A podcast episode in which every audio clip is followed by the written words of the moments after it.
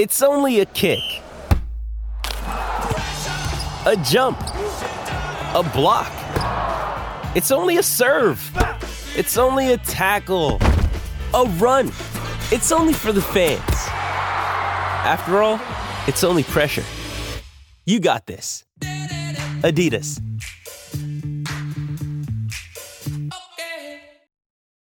This episode is brought to you by Shopify. Whether you're selling a little or a lot, Shopify helps you do your thing, however you cha-ching. From the launch your online shop stage, all the way to the we just hit a million orders stage. No matter what stage you're in, Shopify's there to help you grow. Sign up for a $1 per month trial period at shopify.com slash special offer, all lowercase.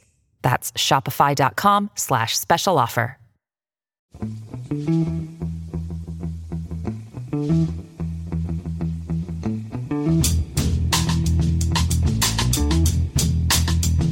Hello and welcome to The Price of Football, the show that looks at the money behind the beautiful game and promises it will never leave you again. We will never. I, I don't know what we were thinking. I'm so sorry. I'm so lucky to have you all. What were we doing? I'm Kevin Day, and he is Liverpool University's uh, Kieran Maguire. Kieran, it's lovely to be back, is it not? It, it is indeed, Kevin. Absolutely uh, splendid. Uh, although Finley is a bit grumpy because he's not had his walk yet this morning. Because yes, I, I, we're recording at 10 o'clock on Sunday, so I got up at uh, a silly o'clock to uh, do a bit of. Well, there, there, was a mind map to create, and, and that has to take priority. Yes, I, I saw the photograph of Finley. Uh, to paragraph PG Wodehouse's um, opinion of Scotsman, it's very, it's very easy to differentiate between Finley and a ray of sunshine. this morning, um, I was I was quite heartened, Kieran, by all the "Where are you?" messages uh, in week one and then quite chilled that in week two nothing. Just literally, no, they're, they're, not coming back then. But uh, you, Kieran, um, have had a very interesting two week break, and you've been lining up a special guest for us, haven't you, for our next pod? Yes, uh, I'm, I'm, delighted to say that uh, the uh, the fan led review interim report by Tracy Crouch MP, which was sent to uh, Oliver Dowden, was published uh, earlier this week, and uh, we've been in contact with Tracy, um, and she's she's coming on the show on Thursday. Uh, you know, I've I, I, was fortunate enough to to speak to the the fan led review. You know, I was one of the many, many groups or individuals who who did make a contribution. Um, and as you know, I'm, I'm not party political, but the way that Tracy Crouch managed uh, the uh, the proceedings was incredibly professional. And in my view, she, she's she's asking the right questions, and with, without going into detail for those people who have not read the report, um, it's it's absolutely brilliant. Mm. Yeah, there's no doubt about it that uh, she pulls no punches and she asks some very difficult questions of her her bosses, her own bosses. So I'm looking forward to talking to her. Um, as you say, Kieran, you're one of the very many individuals invited to talk to the review. Uh, for me, it will be the first time I've met her. So, because as always, the mature one gets asked to do these things. Um, it's questions day, Kieran, but we have some news to catch on obviously. So it's going to be a, a sort of strange hybrid affair today to welcome everyone back. Um, a strange hybrid affair is pretty much how Ali refers to our relationship.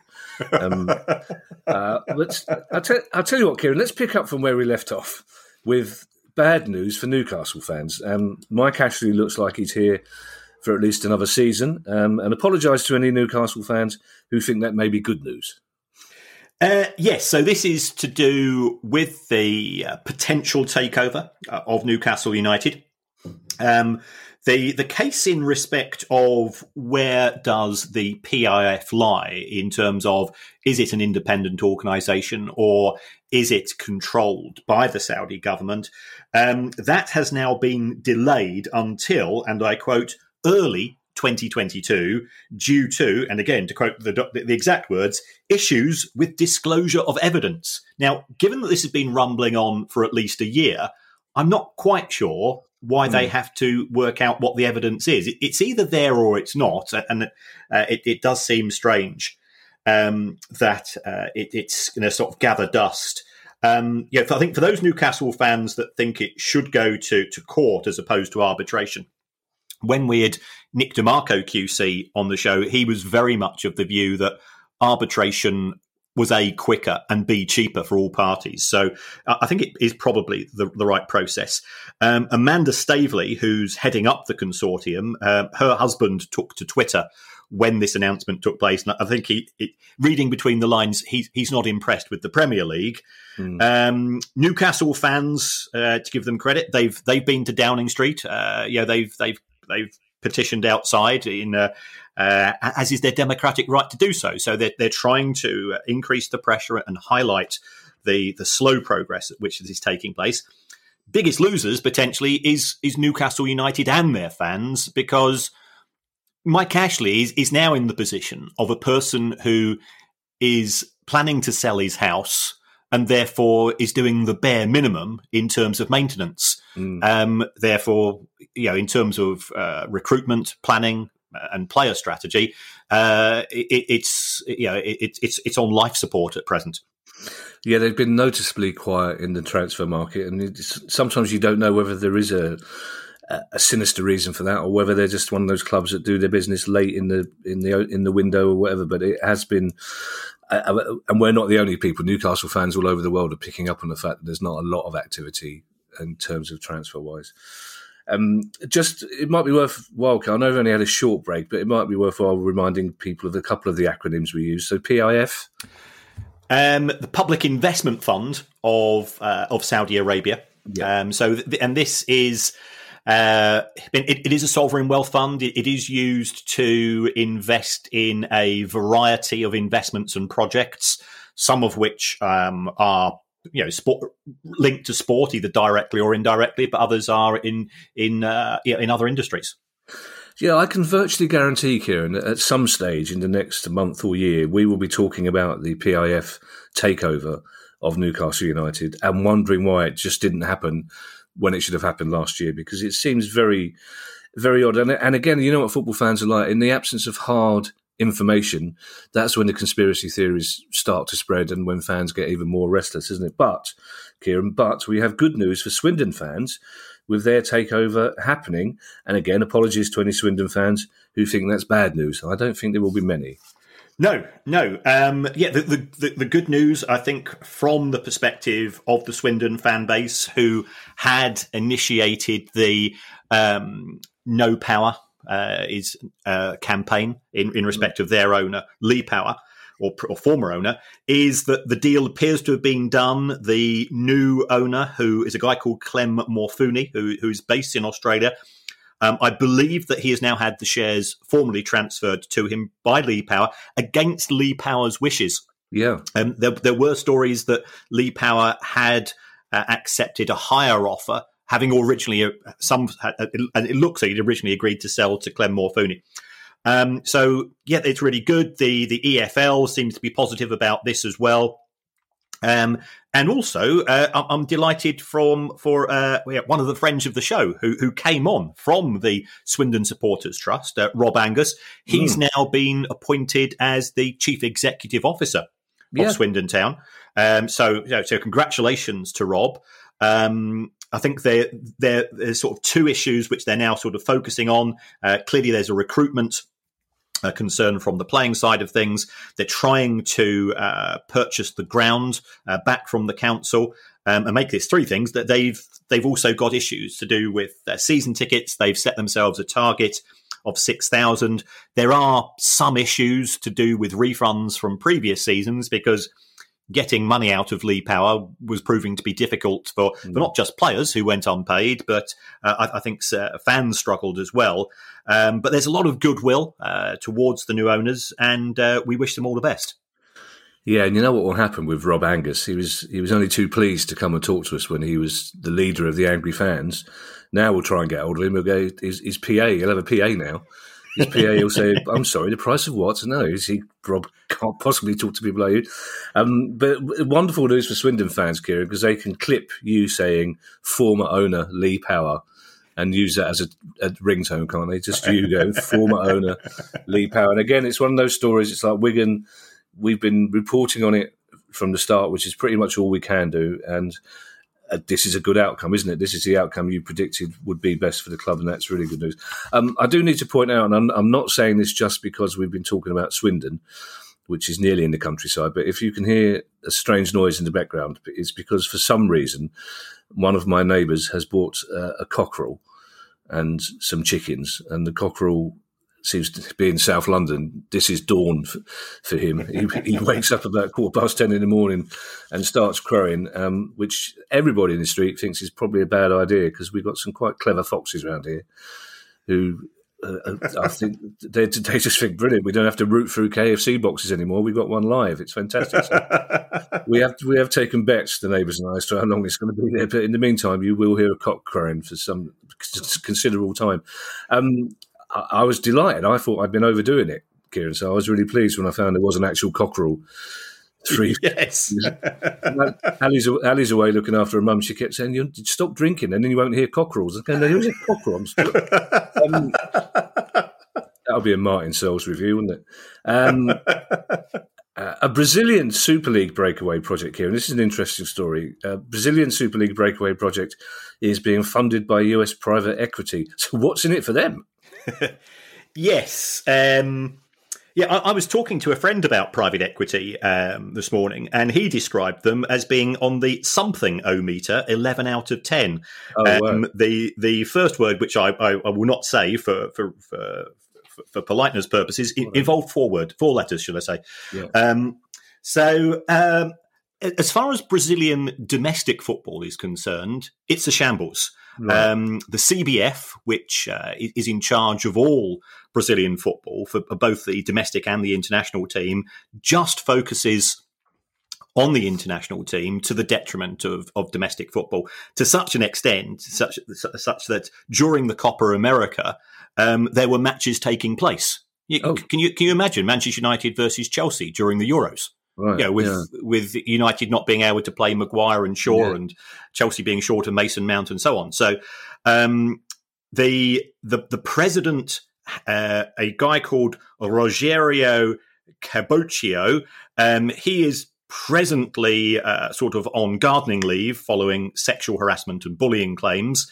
Um, it looks as if one of the former presidents is trying to run the place, um, this, despite the fact that he's subject to a lifetime ban from football uh, from FIFA for corruption purposes. So uh, it, there, there is genuine problems um, where money goes and who's in control of football uh, is is very unclear to such an extent that if you take a look at the uh, the timetable for matches, if there's midweek games taking place in the Brazilian league, they now have to kick off at nine o'clock, which is yeah, is pretty damn late. I know, I know they they, they they don't like getting up early in Brazil as a rule, but so so they're kicking off at nine o'clock.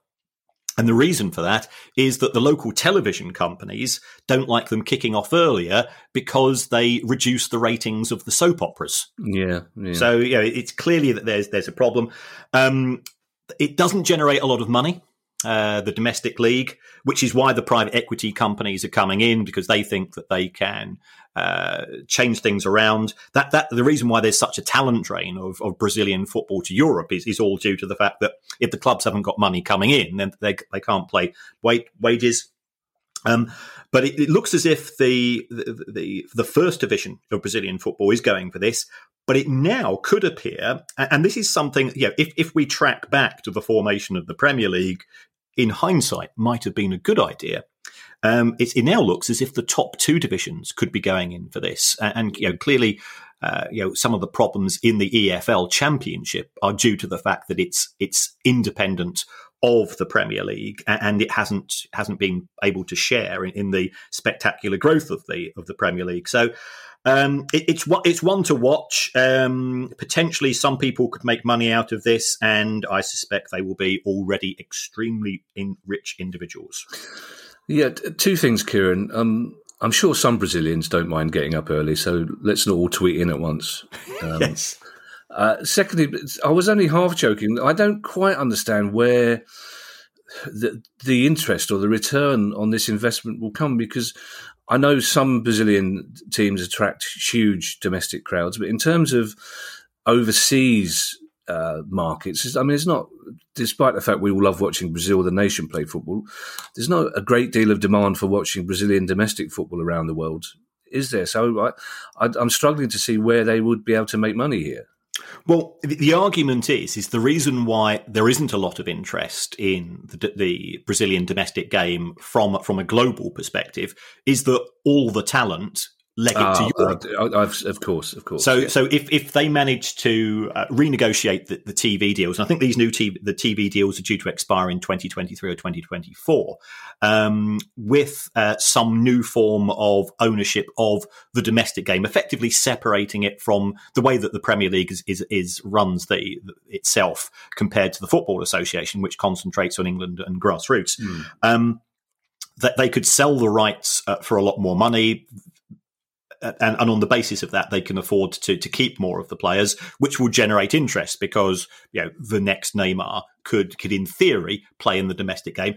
I'm I'm I'm a bit like you. I'm a bit skeptical because I can't ever see the position uh, that they will they would ever overtake the likes of uh, La Liga and, and, the Premier League because these these institutions have it becomes so embedded in in sort of a, a global psyche. You know, the I, I, I wrote an article for uh, something today, and there's only five countries in the world that don't uh, don't get the Premier League TV rights, um, and uh, we'll probably list those in in the next uh, Price of Football quiz. That's interesting. Only five countries in the world don't watch Premier League football or don't yep. have that. Wow, yep. goodness me. Um, uh, well, let's move on to. the, I, am aware that regular listeners, um, those who have come back after our two week break, I know what their attention spans are like. Um, we'll be we'll be thinking it's not just Newcastle. Come on, there are other clubs, and if you've got your money on Derby County, you've just won. Because uh, we all thought we have to we have to have a derby. Was that Finley again? That was you said Derby County. He's, he's been trained. he's been trained to pick up his ears and bark.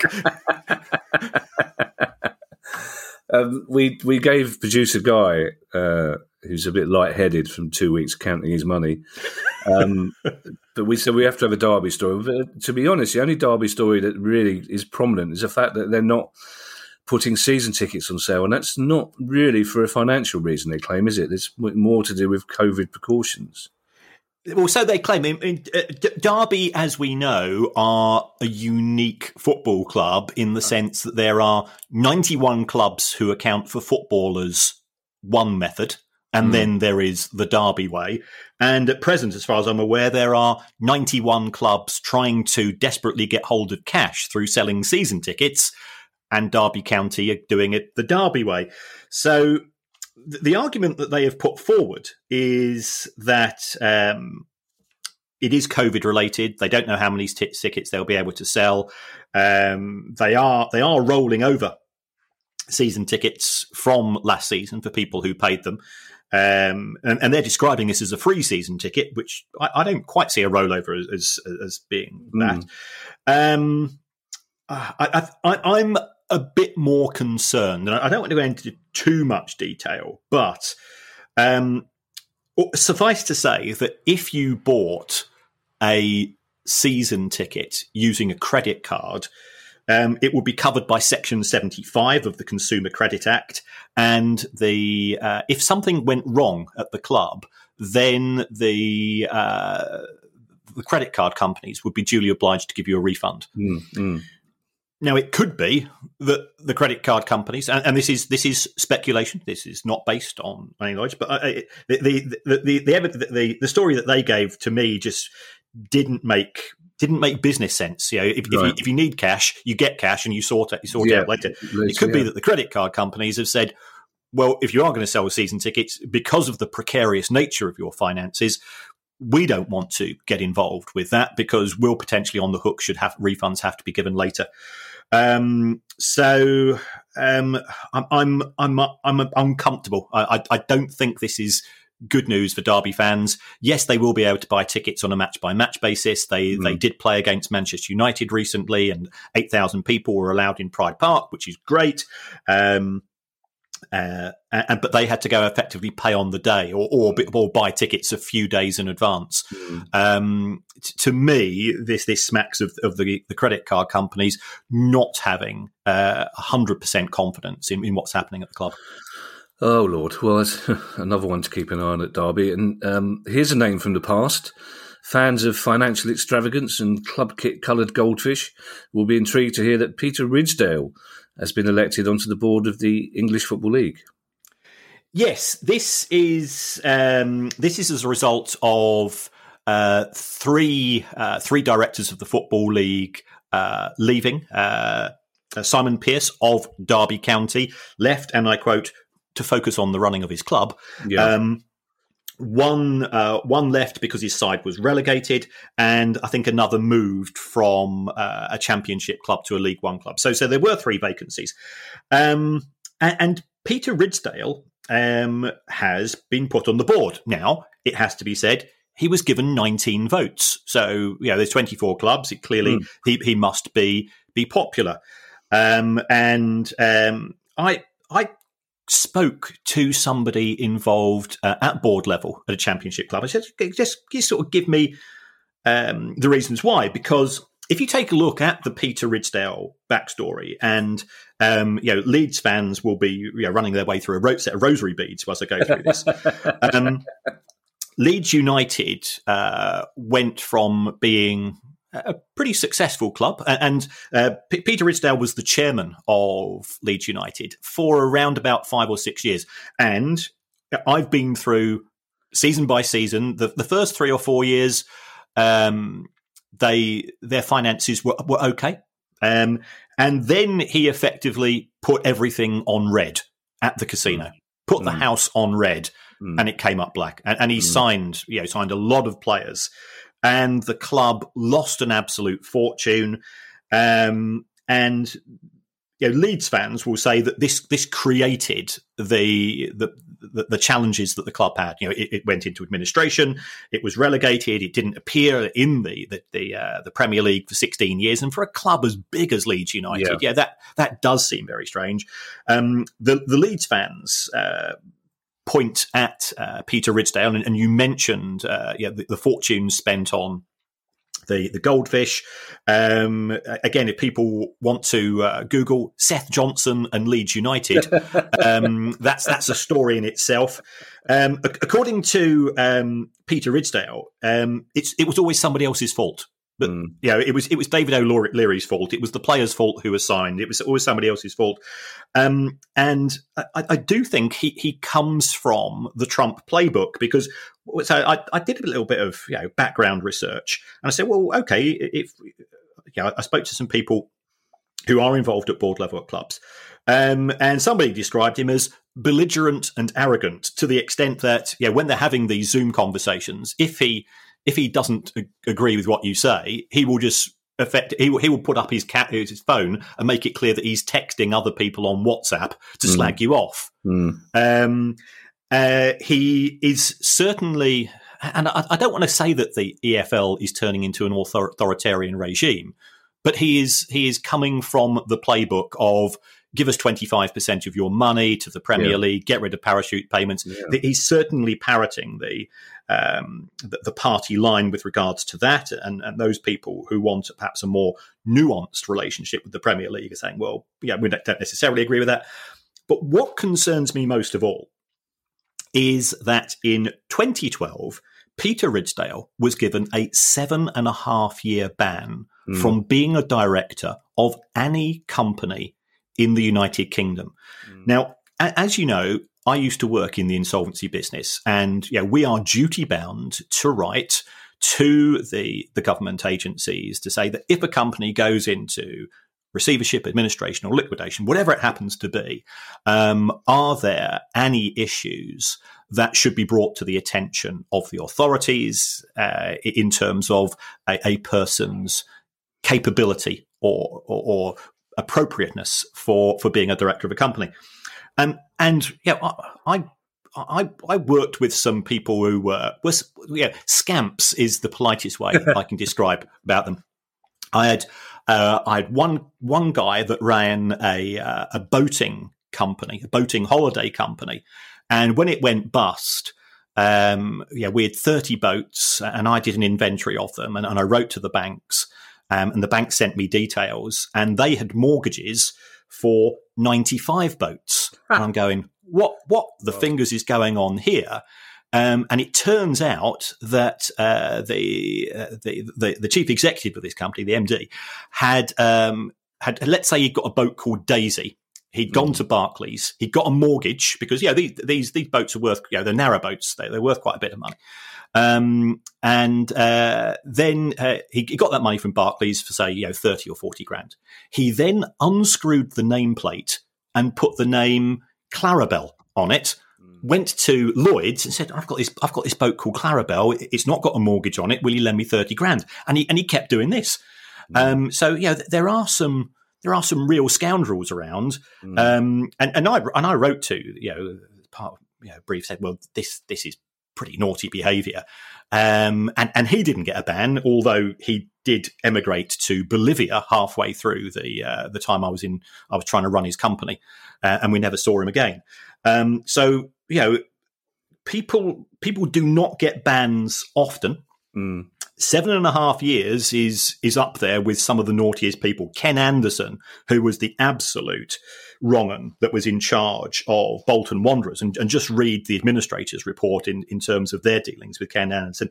He was also banned for eight years, so only slightly more than Peter Ridsdale. So, okay, uh, were, were they being harsh on Peter Ridsdale? So we look up to see what happened. Ridsdale was in charge of a company called WH Sports Group Limited. Um, and uh, that uh, that was effectively a consultancy company which uh, gave advice to football clubs, and he paid three hundred and forty-seven thousand pounds that was due to the company into his personal bank account. Hmm. A, a mistake that can easily be made. Mm. Yeah, yeah, yeah, I'm, I'm sure you know, producer guy has this problem practically every day. Um, Well, in terms- also when when you've got that sort of money, you wouldn't notice three hundred forty-seven thousand quid, would you? It's just like that's right. some- I've had a refund for something. You'd think, yes, Um, and okay, let's let let's say mistakes were made. The company went into liquidation. He failed to tell the liquidator that he had Oh. made this payment when the liquidator right. was doing the investigation. Um, there was also a failure to pay tax on profits on, staff of four hundred and fifty thousand pounds. Hmm. He failed to submit accounts for three years, and, and people say, yeah, why why do I kick up such a fuss about those clubs that are constantly late Mm. about submitting their accounts. And, and okay, yeah, it, in, in the wider scheme of things, yeah, we love football because we love football. It's things like this. They, these are red flags. Um, so uh, you know, th- there was all of that, uh, and and yet on the basis of that, you know, straight from the Trump playbook, uh, you know, because Donald Trump's been, uh, you know, his, his his record in terms of solvency is pretty poor. Uh, but blaming everybody else, being belligerent, is is the way to get people to believe in you. And this appears to have worked at the EFL. I've said before, I, I, I feel that there are conflicts of interest because another one of the directors, Jez Moxey, he is running a company which is offering uh, advice and is trying to organise uh, buyers and sellers for football clubs. Nothing wrong with that. But if you're on the board of the EFL, to me, that that looks like a conflict of interest. And, and if the EFL, who I think have made some really positive steps in the course of the last couple of months, they, they are being far more transparent, and I applaud them for that. You've you've got to be seen to be doing the right thing at all levels, and it's all all right. We're saying, well, yeah, the website's fine, but we've we've got people on the board who, well, you know, uh, it's, it's a bit like saying uh, you know, the, the captain of the Titanic, let's give him a second chance with another boat. If, if you've done what you've done at Leeds and you have, and these issues in terms of £347,000 being diverted into a personal bank account, I don't think that reflects particularly well. no. You- You're you okay now? You want to take thirty seconds to breathe out now? sorry, sorry, was, was, was going on a bit?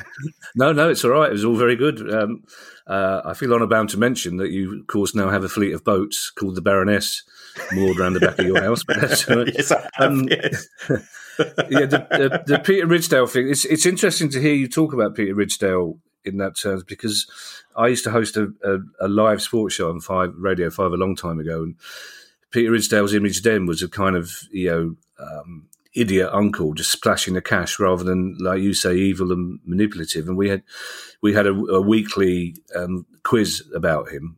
uh, three extravagances. Which of these didn't happen? And the running joke was they all happened, basically. Um, and it was the, the, the the bit that made me laugh the most was the eighty pound a week on goldfish food, not on not on fish, just on food. No. Eighty pound a week on goldfish food, yes, and he, he had specially bred white goldfish in the colours of the. It would have been cheaper to change Leeds' kit but, yeah. um, a, a, couple of quick stories, because we do have some questions which I, which I want to get through, which I think now we'll have to answer more briefly than we were planning to. Uh, Jadon Sancho is now the second most expensive English player of all time, behind um, Harry Maguire uh, at seventy-three million pound. What do what do we know about this deal? Is there anything special about it? Is the money up front? Is it is it amortized? Um, I, I, think it's uh, it, it's a good deal for Manchester United. It's a reasonable deal for uh, the selling club. Uh, yeah, they, they, would have got thirty or forty million more last season, but uh, yeah, I, I, think United have done well here. Mm. You know, they, they United have the money. Um, you know, d- despite all of the, uh, you know, and, and, we've we've both praised and criticised the Glazer regime, or no, no, no, we've criticised the Glazer regime, but we've we've praised many of the people at Manchester United who have have done uh, very good things for, for Manchester. Um, I, I, think it, it's it's it's market value. You know, if mm. yeah, I'll be honest, if Brighton are getting fifty million for Ben White, then Jadon yeah. Sancho at 73 doesn't seem excessive. Absolutely, yeah. And I, I warn any Palace fans listening now that if anyone, when he comes to Selhurst Park, if anyone boos him for missing a penalty in the Euros, they will face the wrath of many people. Yeah. Don't do it. Um, and finally, this is an interesting one. Steve Dale has inadvertently done something good for Bury, and, and he's going to be furious about this, isn't he? Yes, this is this is absolutely fantastic. Um, yeah. Steve Dale sued Bury AFC for uh, the use of the the football club crest, mm. uh, to which he claimed that he had he had rights. Um, and he lost the case, and he had to go and pay uh, a fine on the back of that. And uh, Bury AFC, fantastic of them. They've they've used this money to uh, give to to to effectively give uh, to some supporters who are uh, not in good financial circumstances as as season tickets for the forthcoming season. So, mm. um, yeah, this is assuming that Steve Dale has actually paid that amount. Yeah, he's been mm. he's been told to, and, and, Steve Dale has been told to do many things by courts over the years. It doesn't necessarily move the dial in terms of, of his bank account. So, uh, yes, I'm I'm sure he's uh, absolutely fuming uh, at this, and uh, I'm I'm all the more delighted for it. Another day is here, and you're ready for it. What to wear? Check. Breakfast, lunch, and dinner? Check. Planning for what's next and how to save for it? That's where Bank of America can help. For your financial to-dos, Bank of America has experts ready to help get you closer to your goals. Get started at one of our local financial centers or 24-7 in our mobile banking app. Find a location near you at bankofamerica.com slash talk to us. What would you like the power to do? Mobile banking requires downloading the app and is only available for select devices. Message and data rates may apply. Bank of America and a member FDIC.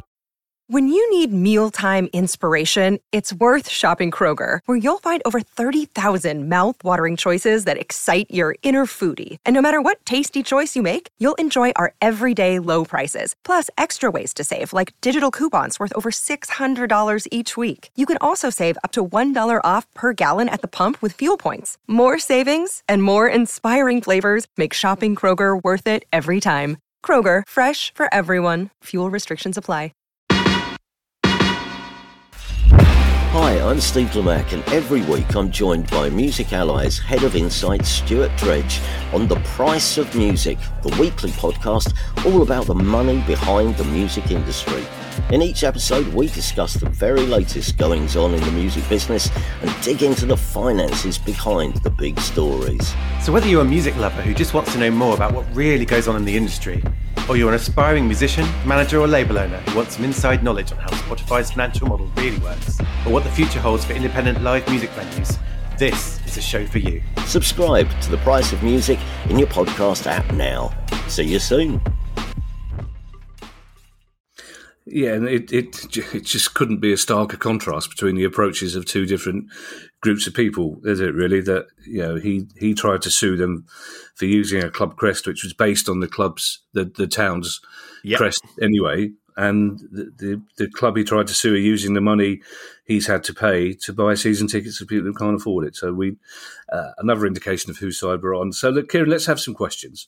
Sure. Um, uh, God knows what our two week break has done to the stockpile. Although uh, Guy was at great pains to tell me this week it's it's a virtual stockpile. He said it's not like porn mags under his mattress, which was um, a strange analogy. I thought. Yeah.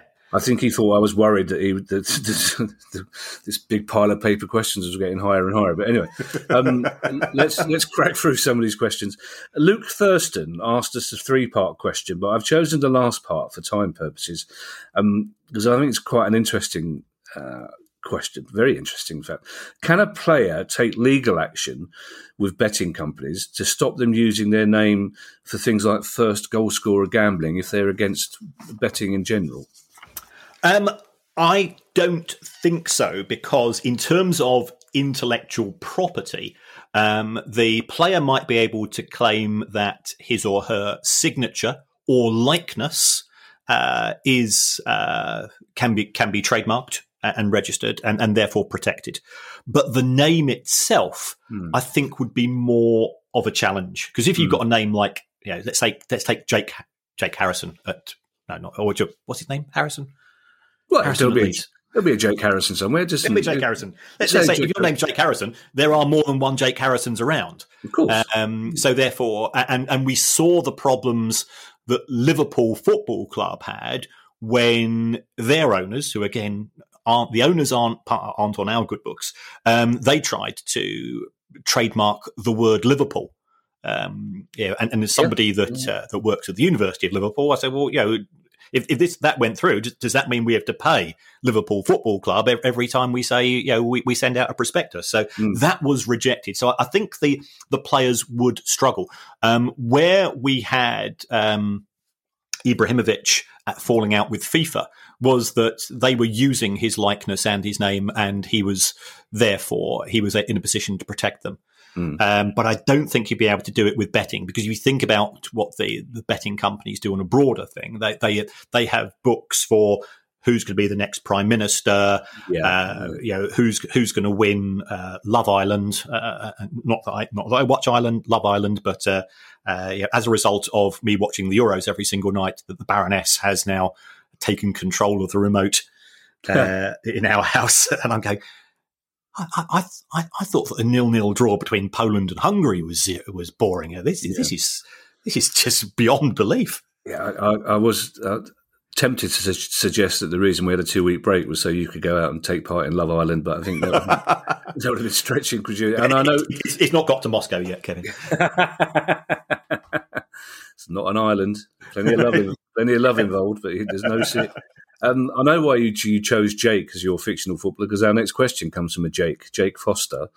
Um, and Jake Foster says in 2008, Gillingham took out a bank loan of £10 million, but in 2018 it was written off. How can a bank just write off a debt like that? Good question, Jake.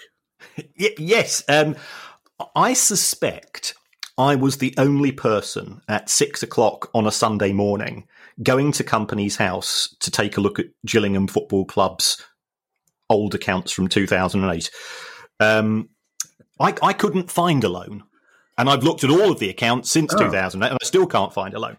But to answer it theoretically, how could a bank write it off? There's two things. First of all, they could have done an asset swap. So, for example, they could have said, We've given you a loan, and now we're going to write off the loan and we're going to take your ground. We're going to take your property. So it could do an asset swap, or they could have converted the um, the loan into shares, and, and that's what we see with some right. club owners, yeah. for example. So that's what what could have happened theoretically. I think neither of those actions would have been logical from uh, a bank's point of view. You know, if, if I'm if I'm a shareholder in HSBC and I'm looking at the list of subsidiaries, and you've got you know this bank here in you know in Switzerland, in the US, and Canada, and so on, and then Gillingham Football Club, I'll be going, what? Yeah. Um, so, uh, and also converting into shares, uh, there's no way that uh, the local bank would want to get involved with that because mm. you know, that that means that in theory they can appoint the directors, who can appoint the manager, who can sign the players, and it, it, it can only end in tears. Okay, Ivan Knoll has an interesting take. Ivan said, I was just wondering if it's possible that a small club like Crawley Town could actually have been better off last season behind closed doors. Um, you know, not a huge amount of money coming in on the gate on a weekly basis anyway, but they had player sales and the FA Cup run. So that's quite an interesting take, isn't it? Yes. So if, if we take a look at Crawley Town's accounts, um, they did make half a million pound profit in uh, in 2020. So so fair play to that, and that was on the basis of their on both their FA Cup success and and player uh, player transactions. Um, the vast majority of clubs have suffered losses. Uh, the, the, the losses of the top two divisions. Um, you know, we're still awaiting uh, Newcastle's accounts. Um, you know, we're, we're, recording this on Sunday. Palace's accounts have been sent to Companies House. They're, they're still in the photocopier, uh, waiting to be actually put out. And, and, and this is genuine. They, they, actually have to go through a scanner before that before they are put out by really? Companies House itself, which which is so old school. It, it, it makes it makes you proud to be British. A scanner? Um, what? What is, is this like the transfer window fax? You still yes. have to fax people. yes. Why? Why? Why do they have to go through a scanner? What are these? I, I, I don't know. I, will talk. I'll have to talk to some people at the Companies House to say why, why can't just go, why can't it just ping through instantly? Um, now, now you see what I've done. Now the Baroness is going to be so unhappy with me because I've given you an excuse to go to Companies House. I'm sorry, darling. I've just Kevin asked a really important question. I need to be at Companies House to find out why they. That that could be our summer holiday this year, Kevin. the way things are going. Boy, and, am I going to be in trouble. Yeah. Um, but uh, yeah, Ivan is absolutely right in the sense that practically every club lost money. Um, the the most profitable club um, in English football in 2020. I'll give you three guesses. I think this, is a t- I don't think you'll get come anywhere near, but just out of curiosity. Um, I was going to say Derby County for just for shits and giggles. All right, let's um, uh, oh, okay, oh, crikey. Okay, well, it's not going to be in the championship, is it? Or Certainly not. Or the Prem. Oh, uh, Ipswich Town. No, no, no, no. They they they they, uh, they lost eight mil. Oh, okay. I don't know. We could be here all okay. day. Well, okay, yeah, yeah. Sheffield United. Oh, oh okay. And, and, and the reason for this, it's it's first season syndrome. Right. In the Premier League, you go up with the Championship squad, and yes, they'll get pay rises, but yeah they won't get massive pay rises. So for your first season in the Premier League, you tend to make money. And also, they had an absolutely fantastic season, 2019-20. So they, did, they yeah. got a lot more prize money. So so they are the most profitable club um, in English football in uh, in in 29 well in, and Scottish football as well.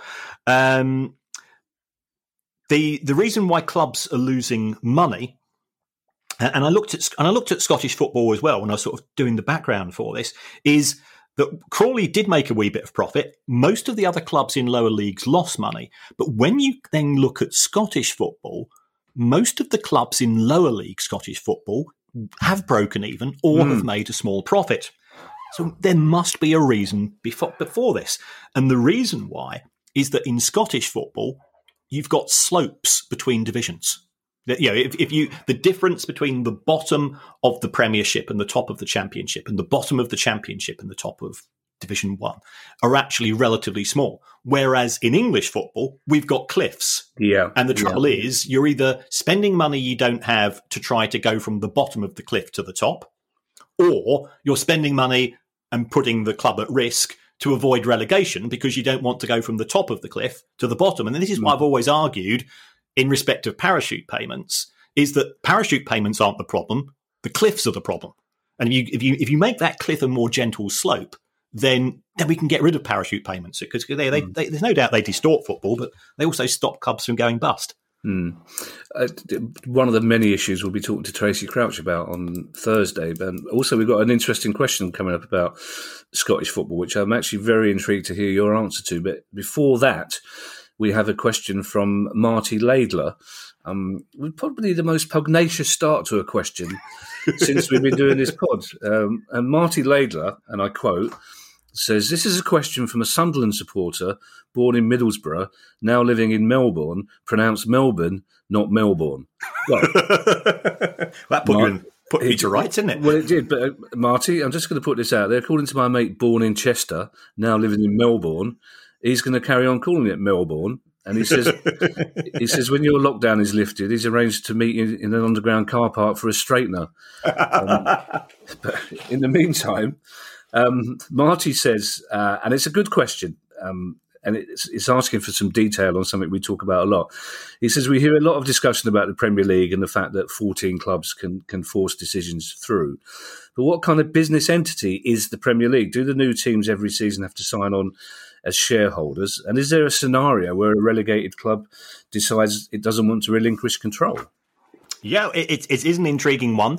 Well, the Football Association Premier League Limited uh, is a company in its own rights.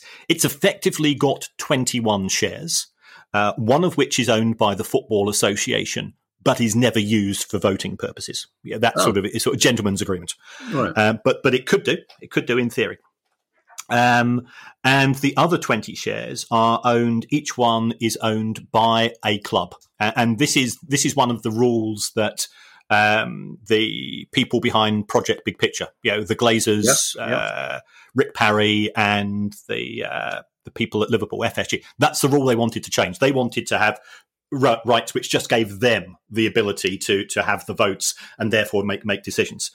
Um, and under the Constitution, okay, you have to go to something called the Articles of Association of the Football Association Premier League Limited. Yeah. It specifically states that upon relegation, the club must relinquish its share. It doesn't have a choice. So to to fa- failure to do so would be a breach of rules. It would be subject to sanction which which could involve being expelled from the Premier League. So there's there's no there's no rational reason why a club would do that. And then those shares are automatically transferred to the three clubs that are being promoted.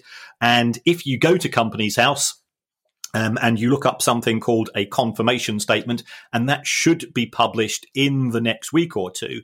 You will see a new confirmation statement, and that lists the individual shareholders. So, therefore, the fans of Watford, Norwich, and Brentford, and welcome, you know, as the fiftieth club in the in the Premier League to Brentford, their their names will be up as shareholders. Mm. So, so that's how that works. So, I, I think a club trying to play silly buggers with the rules would not got would not get very far. Um, and also, if if they did try that, and, and even if they dragged things out, um, what good it would do them when uh, under again under the, the Premier League constitution, you you need 14 votes to get any, any, anything through. So even if they tried to, what, what could easily happen was that the other 19 clubs in the Premier League, I suspect, backed by the Football Association, would pass a motion to say this club, whoever it is, is never allowed back in the Premier League. Mm. Now, uh, that's actually that's interesting. I, I I didn't know that. That's the twenty first share is very interesting as well. That the FA choose not to use. Um, yeah, they're, sort of, they're a bit like they're a bit like your mum and dad sort of saying, "Yeah, you, you, go and sort out which which film you want to go and watch at the cinema. We'll we'll drive you there. We won't interfere." Yeah, you never met my mum and dad, did you? Um, uh, the, the Scottish question, the Scottish question, if only we could answer the Scottish question on this pod. Um, the, the, Scottish question um, comes from Ross Petrie, and I can't tell you how happy one day I'll be when we get a question about Scottish football from somebody called Ross County. But, um, uh, Ross, I apologise if you've heard that joke before. Of course you have. Um, but Ross uh, makes a really intriguing point. Ross Petrie says, "Could you tell us if a merger of clubs in Scottish football, like Dundee and Dundee United or Hearts and Hibs, would make them more of a competition for the old firm and make the league?" More competitive. Now, Ross, seriously, I should point out that it kicked off badly enough when Robert Maxwell tried to merge Oxford and Reading. Can you imagine the fuss if someone tried to say, we're going to have a club called Hibs of Midlothian? Um, yes. But, but financially, though, Kieran, would would that make sense? I mean, because we we we hear about all sorts of issues to make Scottish football more competitive, but merging two rival clubs isn't one that's come up before. No, uh, and, and, and I think for you know historic, cultural hmm. reasons, there there's probably a very good reason for that. Um, but looking at things, set, setting all set, setting the rivalries domestically aside, you know, because clearly the, the, fans of both sets of clubs don't necessarily get particularly well on. If we take a look at the scorecard uh, in Scottish football, Celtic have revenues of 70 million. Rangers had 59. So this is for 2020. Hearts and Hibs um, and, and Aberdeen are third on 14. So there's a huge gap. You know, the, the people say, what, why do these clubs dominate Scottish football? Well, money money dominates football because there's a, there's a huge correlation between wages and transfer spend um, and uh, success. And, and between them, uh, Celtic and Rangers have, I think it was 96.5% of the total spend of all four divisions wow. in Scottish mm. football. Mm. So yeah, it, it, they really blow everybody else out the water. Um, if Hearts and Hibs together were combined, their revenues would go to 22 million. So they would be the third biggest club. They would, they would certainly leap over Aberdeen. And what could be a game changer is that if they got into the Europa League or from I'm sure they'd love to get into the Champions League as well. But if they got into European football and got into the group stages, that could be significant from a financial point of view, and that could certainly creep them up the dial uh, a lot further. So Hearts and Hibs combo, it would take time. Mm. But uh, I, I, think they're, you know, c- conceptually, setting aside the fact that this has got no chance of happening, yeah. Um, that they that they could potentially be a competitor. If we take a look at Dundee and Dundee United, I, I, would say not because even if you combine the two sets of revenues, it only comes to eight million. Yeah, right. even if they got oh, some sort of right. Economies of scale on that, they're they're not really going to be. So yeah, yeah. But you, know, you and I are both old enough to remember. Uh, Dundee United under Jim McLean and their incredible achievements, and, and I think yeah. this just goes to show uh, the guy was a bit of a genius. Hmm. Uh, what about if these clubs? I mean, this this is something I have mentioned in Edinburgh before. I won't do it again because it was clearly a mistake saying it out loud. Um, I can't tell you how sad I am not to be in Edinburgh for a second year running. But if Hearts and Hibs or Dundee and Dundee United were to share a ground, for example, would that would that financially help in any way, shape, or form? Because we're we're the only country that seems to get really fixated on the idea that you have to have two grounds fifty yards apart. You know, in, in, in Italy, teams will happily share grounds. I know there are different historical, cultural reasons, but would that help them financially?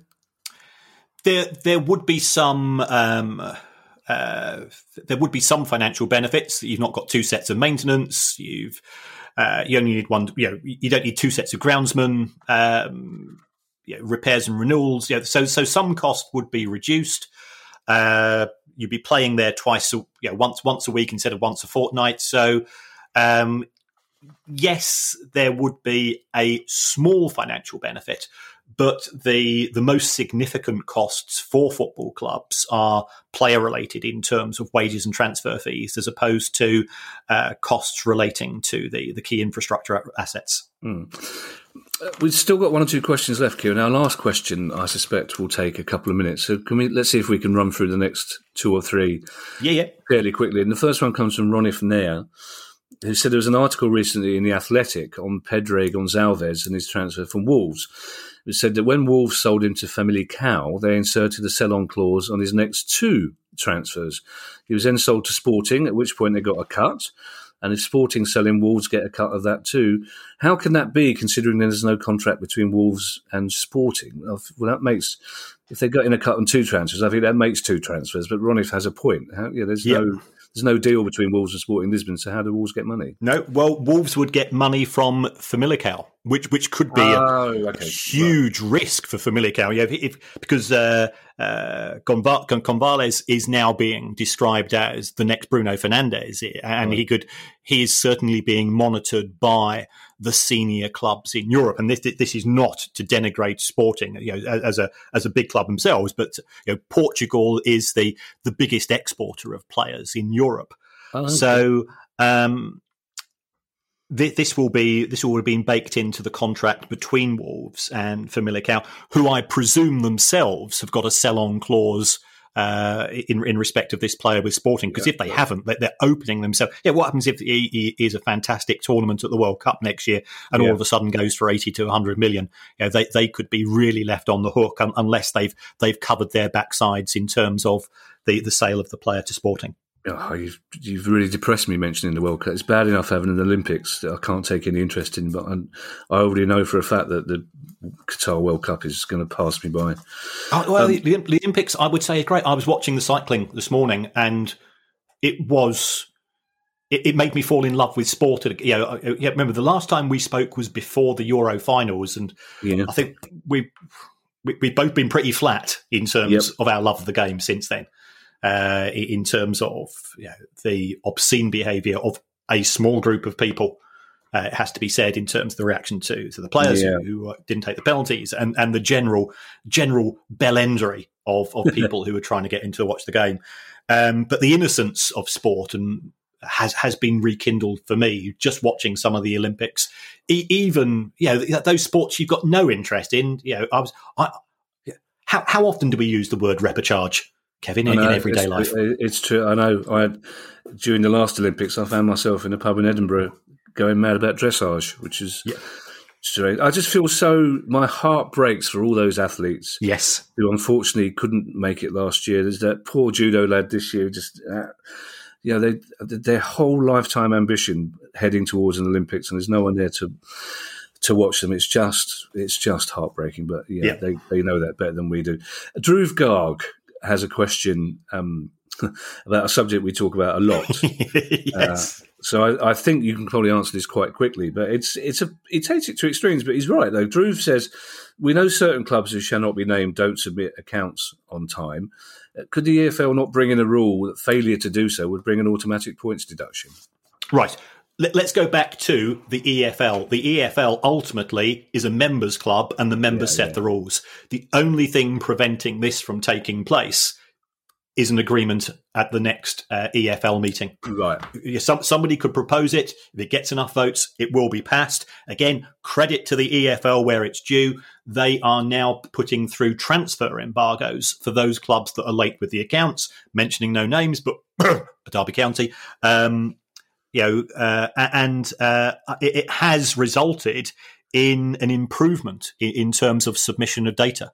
Um, and I'm all in favour of that yeah, I, I, can't wait to see Palace's accounts next year. Suddenly spending loads of money on the young people. It's just heady, heady times. You say you've fallen out of love with football. It took me three days before we signed someone, and then I was back in love again.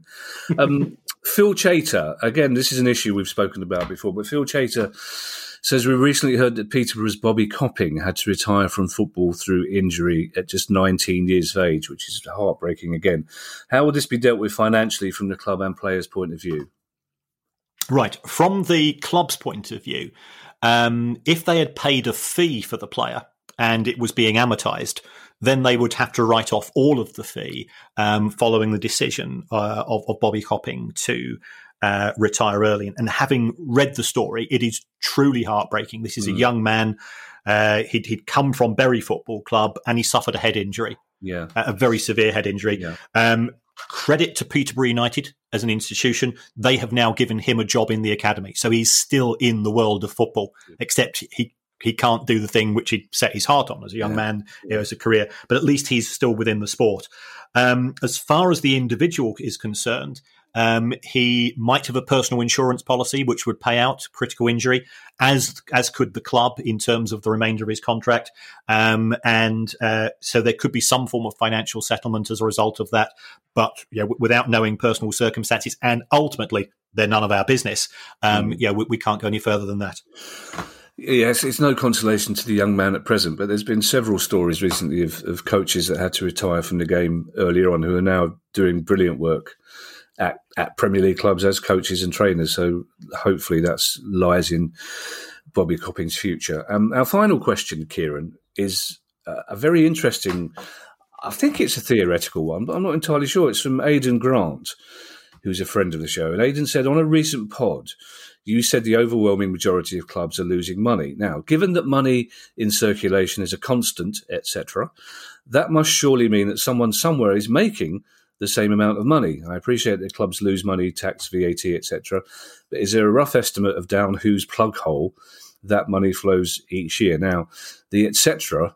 in money in circulation, etc., is doing a lot of hard work there, Kieran. Yes, and I also now intend to see if I can sell a TV show called Down Who's Plug Hole. Uh, because I would, I would, I would definitely watch a show called Down Who's Plug Hole. But it's it's a good question, Kieran, because the money, the money's, the money's, the money's going somewhere, and, and money in circulation is a constant. So if somebody's losing it, somebody's getting it, aren't they? Yes, yeah, I- I'm still thinking of this TV. I- I've I've got a scenario in my head, and I'll discuss it with you after the show.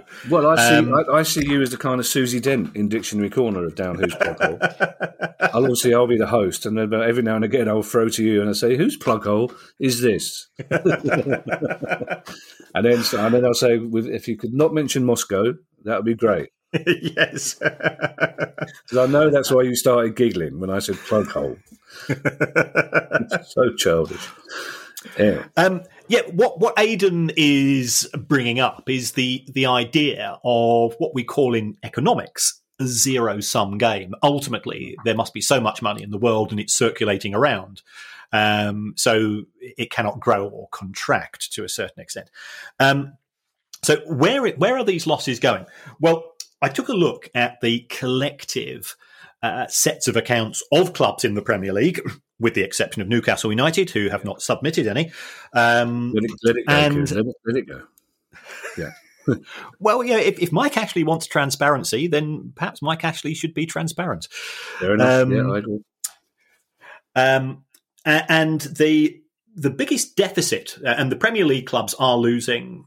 Uh, yeah, we are talking hundreds upon hundreds of millions of pounds, uh, but they collectively had a deficit to other clubs in Europe in terms of transfers of around about eight hundred million pounds. So, Crikey. where is the money from the Premier League going in terms of losses?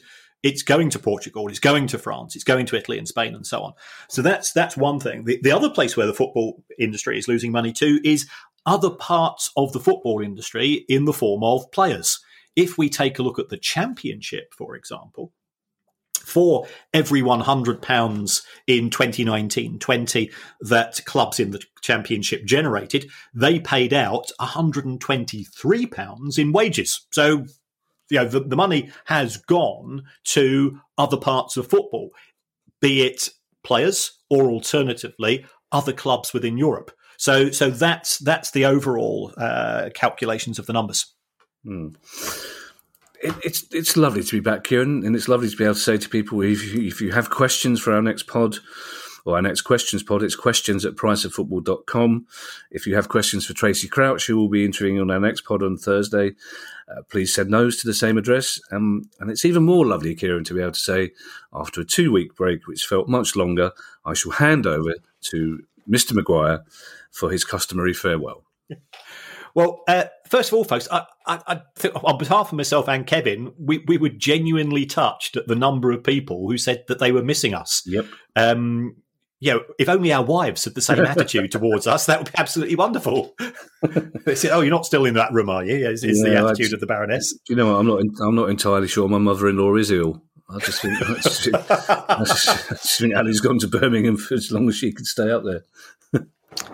If, if if you do like the show, if you could press on the the follow button, uh, hit that those icons for either Spotify or Apple, um, and, most importantly, if you know we we've got Patreon for as little as one pound a month, you can support the show, but you don't have to. You know, if, if, if you just say nice things about us, it makes a difference. If you uh, if you put those on the uh, on the Apple app uh, the Apple Podcast app because um, they make a, a genuine impact in terms of wh- where we are in terms of the league tables. And, and, you know, we, we are a niche show. We're not trying to compete against Peter Crouch and so on. But you know, one of the reasons why Tracey Crouch was prepared to come on the show was that she, she did our her homework and she looked at the reviews and uh, you know we, we are genuinely grateful for the nice things you say about the show. We we do put a bit lot of effort into trying to put it together and, and to to answering your questions and so on. Um, and it allows us to to have a bit more credibility when we're talking to people such as Tracey and also football in the people uh, uh, people in the football industry uh, when when we're trying to get guests. Um, so apart from that, thanks very much, and uh, we'll see you soon with Tracey Crouch on Thursday. And it's a show uh, we're both really excited about and really looking forward to. Indeed. Thanks, everybody. Bye bye. Bye. The price of football.